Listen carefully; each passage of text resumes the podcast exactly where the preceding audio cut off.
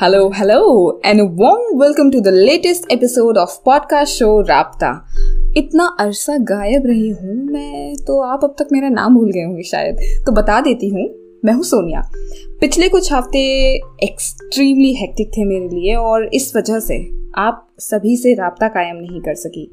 और वजह ये थी कि I have relocated from a metro city to a village जो माउंट एवरेस्ट से करीब 200-250 किलोमीटर दूर है और अब आप इस बात का अंदाज़ा लगा सकते हैं कि कितना बड़ा चेंज रहा है ये मेरे लिए।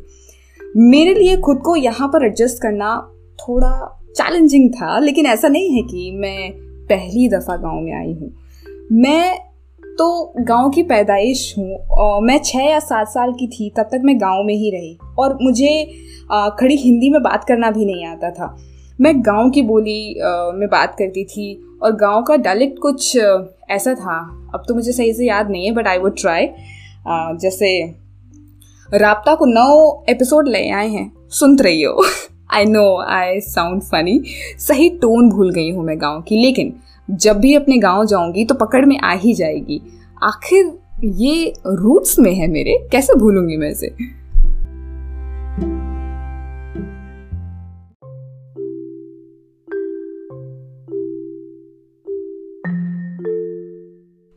रेलवे स्टेशन से गाँव के नए घर तक का रास्ता एक सिंगल लेन की सड़क है, जिस पर दाएँ बाएँ गड्ढे हैं, गड्ढों में भरा है बारिश का पानी, और 40 किलोमीटर का सफ़र, ढाई से तीन घंटे में पूरा हुआ, और सर घूम गया था जब तक घर पहुँची थी, शरीर के सारे अस्थि पंजर हिल गए थे।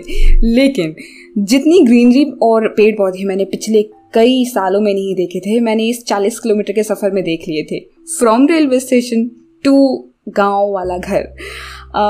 It was a share nostalgia for me क्योंकि मैं बचपन में पहुँच गई थी।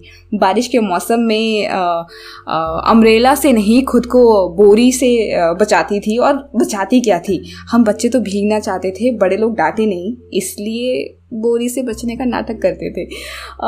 और नीम के पेड़ पर हम झूले झूलते थे, जैसे सावन का महीना चल रहा है तो मुझे वो झूले याद आए। तो झूले हम इतनी तेज़ झूला करते थे कि कई दफ़े तो मेरे पैर में चोट लगी है, लेकिन मैं सुधर जाऊँ, इसकी तो गुंजाइश ही नहीं है। और मेरी स्कूलिंग किसी प्री स्कूल या फिर कोई हाई फाई स्कूल में नहीं शुरू हुई। मेरा सबसे पहला स्कूल एक सरकारी स्कूल होता था जो एक पेड़ के नीचे लगाया जाता था। और उस पेड़ के नीचे टाट पट्टी पर बैठकर हम पढ़ा करते थे और जो सर होते थे, उनको हम सर नहीं बुलाते थे, हम उनको गुरु जी या फिर आचार्य जी कहकर बुलाते थे। और लिखने के लिए पेंसिल या फिर कॉपी नहीं थी। हम एक लकड़ी की काली स्लेट पर लिखा करते थे और लिखने के लिए चौक आती थी जिसे गाँव में खड़िया कहते थे।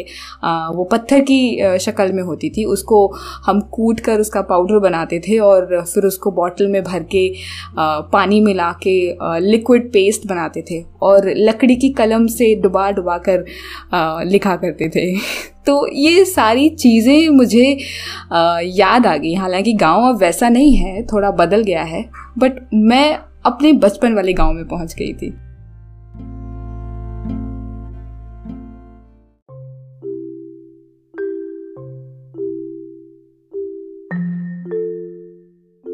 गाँव में किचन को चौका कहा जाता है। और चौके में होता है चूल्हा, जिसे एक ख़ास किस्म की सफ़ेद मिट्टी से बनाया जाता था।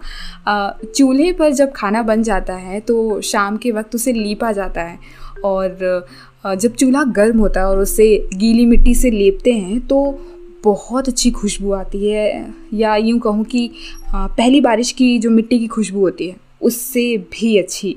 और जब फ़सल की कटाई होती थी तो सब बच्चों को थोड़ा थोड़ा हिस्सा आ, मिलता था उस फ़सल का।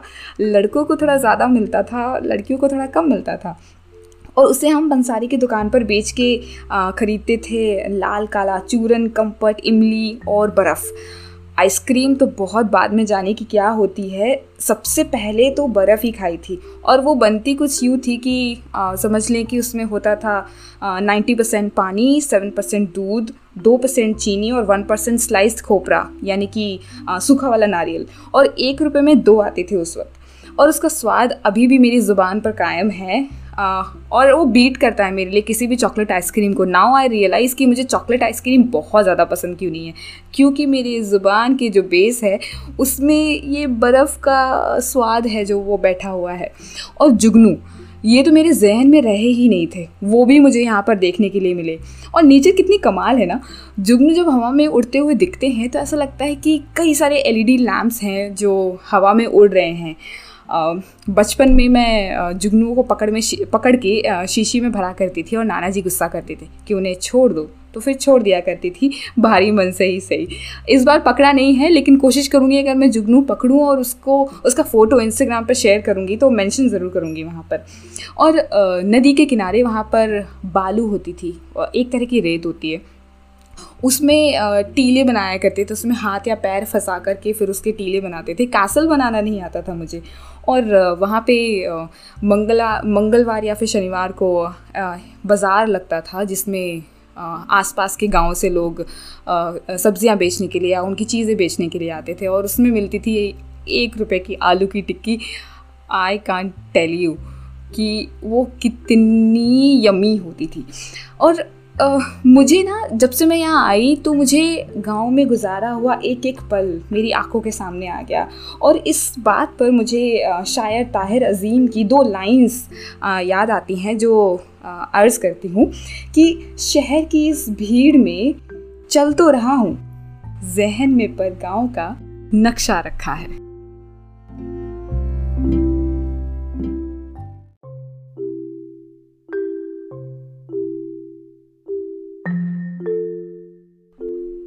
अब जब ज़िंदगी में थोड़ी लग्जरी की आदत हो गई है तो वही सब कुछ चैलेंज लगने लगा है, जिसमें बचपन में मज़ा आता था। जैसे थोड़ी देर के लिए अगर इलेक्ट्रिसिटी चली जाए तो परेशान हो जाती हूँ। पर बचपन में तो आसमान की बिजली के अलावा बिजली देखी ही नहीं थी मैंने। और अब फ़ैन अगर दो मिनट के लिए बंद हो जाए तो अजाब लगता है। जबकि बचपन में तो हम लू में खेला करते थे और दोपहर में जब लू बहुत तेज़ चला करती थी तो वरांडे में दरवाजे पर बोरी टांगते थे और उसको पानी से गीला करके जो बाहर लू चल रही होती थी उसको हम ठंडी हवा में तब्दील करते थे। हमारा मेक शिफ्ट कूलर था वो। बिना किसी इलेक्ट्रिसिटी मोटर या फिर पंप के। छोटी थी तो ख़त भी लिखा करती थी पापा के लिए, मम्मी लिखवाया करती थी। और ख़त कुछ ऐसे लिखा करती थी कि प्रिय पापा, ईश्वर की अपार कृपा से मैं यहाँ कुशलता पूर्वक हूँ और आशा करती हूँ कि आप भी सकुशल होंगे। उस वक्त स और शाह का डिफरेंस पता नहीं था मुझे, मेरे लिए दोनों एक जैसे ही थे और अक्षर और मात्रा मम्मी लिखवाती थी। अब तो इंस्टेंट वीडियो कॉल किया जाता है। और हम, कितने अजीब होते हैं ना कि जो चीज़ हमारे पास नहीं होती है, हमें उसकी क्रेविंग ज़्यादा होती है। जब अब मैं गाँव में आ गई हूँ तो मुझे शहर याद आता है, वहाँ का कन्वीनियंस याद आता है। और शहर में जब थी तो सोचती थी कि गाँव कैसे लगते हैं। गाँव बदले तो हैं, पर यहाँ की लाइफ थोड़ी टफ है। लेकिन जो यहाँ की पचास ए की हवा है और गंगा का पानी है वो इस सब चीज़ को कॉम्पनसेट कर देता है। और और भी ज़्यादा इंटरेस्टिंग लगता है मुझे मेरे दरवाजे के बगल में जो दरवाज़ा है, यानी कि मेरे पड़ोस में खड़ा हुआ पार्क किया हुआ ट्रैक्टर मतलब कारें देखी हैं मैंने पार्क करी हुई, लेकिन अब मैं ट्रैक्टर जब पार्क किया हुआ देखती हूँ तो मुझे वो गाँव में नाना का ट्रैक्टर याद आ जाता है। तो आई एम इन माई बचपन एट दिस मोमेंट और आई होप मैंने आपको अपने बचपन की बातें सुना सुना के बोर नहीं किया होगा। अगर मैंने आपको बोर किया है तो मुझे ज़रूर बताएँ फेसबुक इंस्टाग्राम पर सर्च करें रबता विद सोनिया और फ़िलहाल के लिए बस इतना ही। मैं यहाँ पर सेटल हो जाऊँ, उसके बाद I will bring something more interesting और ये वक्त बहुत ही एहतियात बरतने का है तो अपना और अपनों का अच्छे से ख्याल रखिए और stay in to Rabta on all major listening platforms This is your host Sonia signing off. Bye bye. Ta